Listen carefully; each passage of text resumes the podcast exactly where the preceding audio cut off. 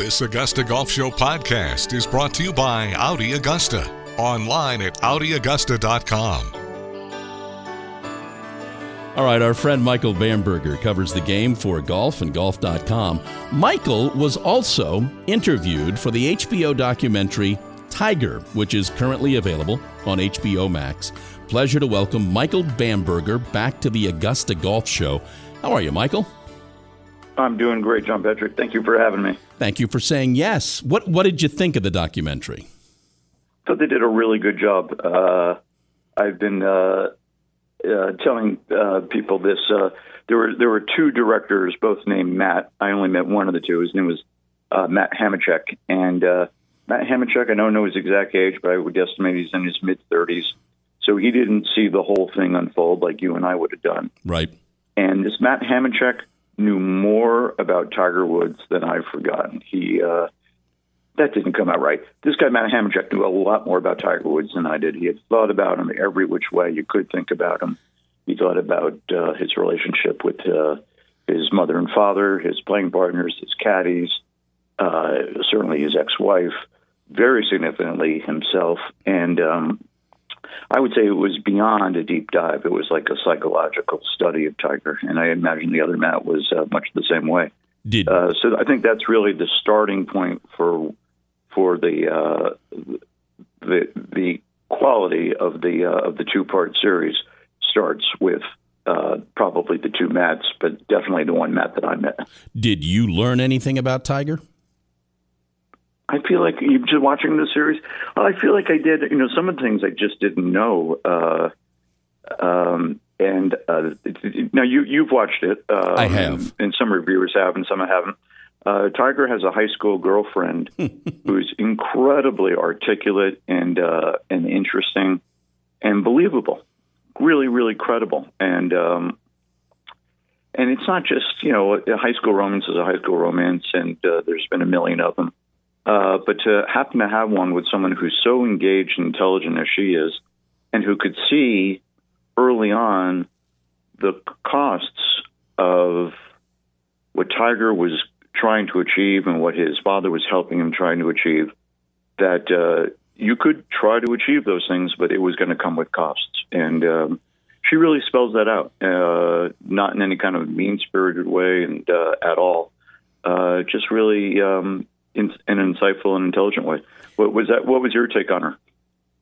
Ooh, my take on her was, I th- we, none of us. I don't think. Uh, did you know that story of him writing the letter to to break up? I don't think any of us knew that story. So you're right. I don't no, know how so, many of us yeah. knew of her, but I did, Michael, find it a bit disconcerting. I think it's easy to sit there 30 years later and say that you saw this coming.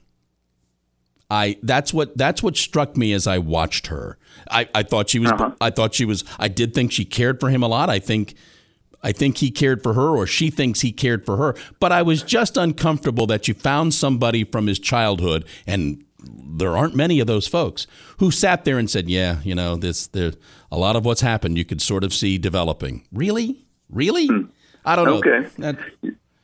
I, I read that differently. I read. I, I didn't read it like in the moment. This is what she thought. I read it more like, or I watched it more like, um, all these years later.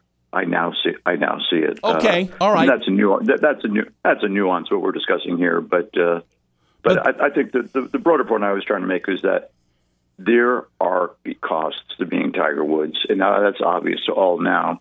But when he was at the height of his powers, and he's just winning all the time and and everything's coming to him and it looks easy. And any ordinary person's going to say wow wouldn't it be fun to be tiger woods? And i think part of what she brings to it and part of what this whole two part documentary brings to it is no not really.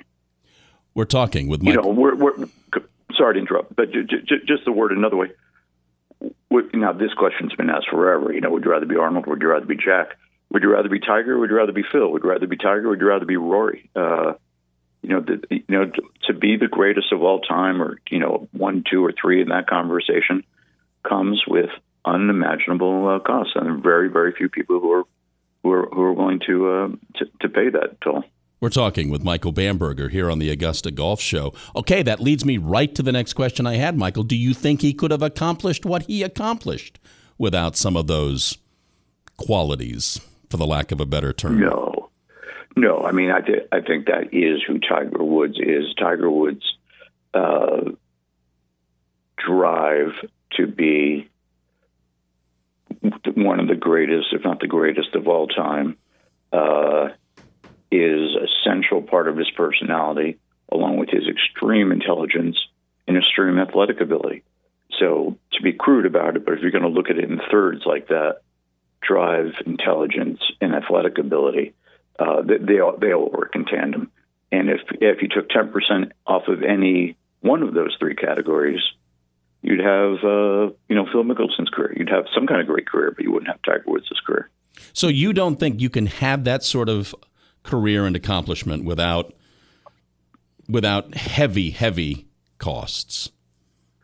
Well, I don't know that it ever. I don't know that it ever has happened. Uh, mm. uh, Fay Vincent, the former baseball commissioner, is a friend of mine, and he he happened to know uh, Fritz Mondale very well. And Fritz Mondale no one would really say, you know, outside of Minnesota, oh, here's a major figure in American history. But Fay's take on him is, do you know how skillful you have to be just politically, just politically skillful you have to be to become the vice president of the United States and then to become a presidential candidate, even if you lose, I don't remember how many states you lost, you know, 40 plus, 40 plus states uh, in, your, in your election bid or whatever it was.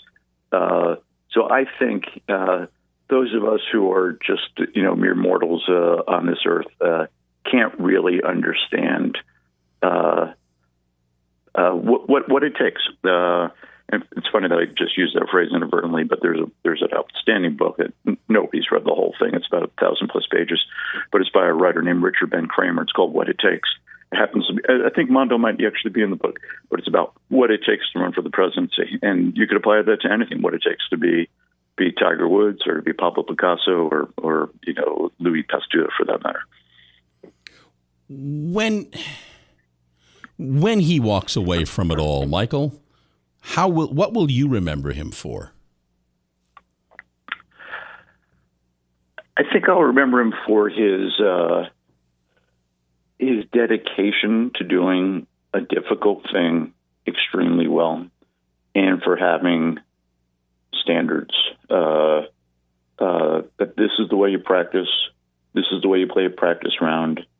Uh, this is the way you engage uh, or treat your your playing partners. Um, I think he had very exacting standards. This is the way you maintain your body. Uh, this is what you do to try to achieve.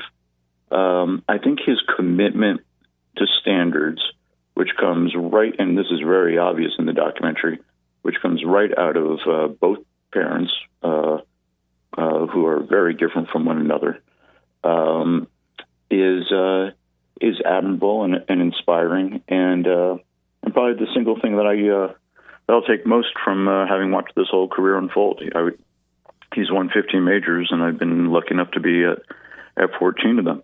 And I say that because there's a lot of things about Tiger that annoy me, and uh, uh, you know, that I find distasteful. Uh, but I also, you know, as you know, I've written a lot about Tiger over the years. Uh, uh, but I also allow for the fact, as I would like to think for myself as well, that we we're always growing and maturing and try to learn something about how to be a human being in this world. And uh, I see Tiger Woods very admirably uh, doing the doing those things. But but to focus on the specific quality of your question, I would say he is the thing I take from Tiger Woods' career is commitment to doing a difficult thing well, and how all encompassing uh, that is. Can can you envision him on the Champions Tour? No, but I can't. Uh, except that I think he'll. I think he gets such joy from beating people, which makes him different from Jack and Arnold and a lot of other people. Uh, uh, you know, they, they got joy from just competing. And, and Tiger's joy it seems to only come from winning and beating people. So, so if that's a drug that he needs, at some point it's going to be a lot easier to achieve that. In and easier is a very relative term, but it's going to be easier for him to achieve that uh, in senior tour play than it is regular tour play. Having said that, we're talking about a very few tournaments. You know, the U.S. Senior Open, the U.S. Uh, P- Senior PGA, PGA Championship, which, uh, as you know, uh, was first played at Augusta National, and uh, and and the British Open, and you know one or two others. But I, I can't imagine ever doing it as, as a regular thing. He is uh, Michael. But, you know, if someone if someone throws some, just to finish that one thought, someone throws down the gauntlet and says, "Well, you know, only Gary Player has done this, and only Big Jack have done that," you can imagine Tiger breakfast saying, "Yeah, okay, I'm going to do that too," because I think that's just in his nature. He is Michael Bamberger, covers the game for golf and golf.com. Uh, Michael, thank you for saying yes to this. Uh, I hope we talk again soon.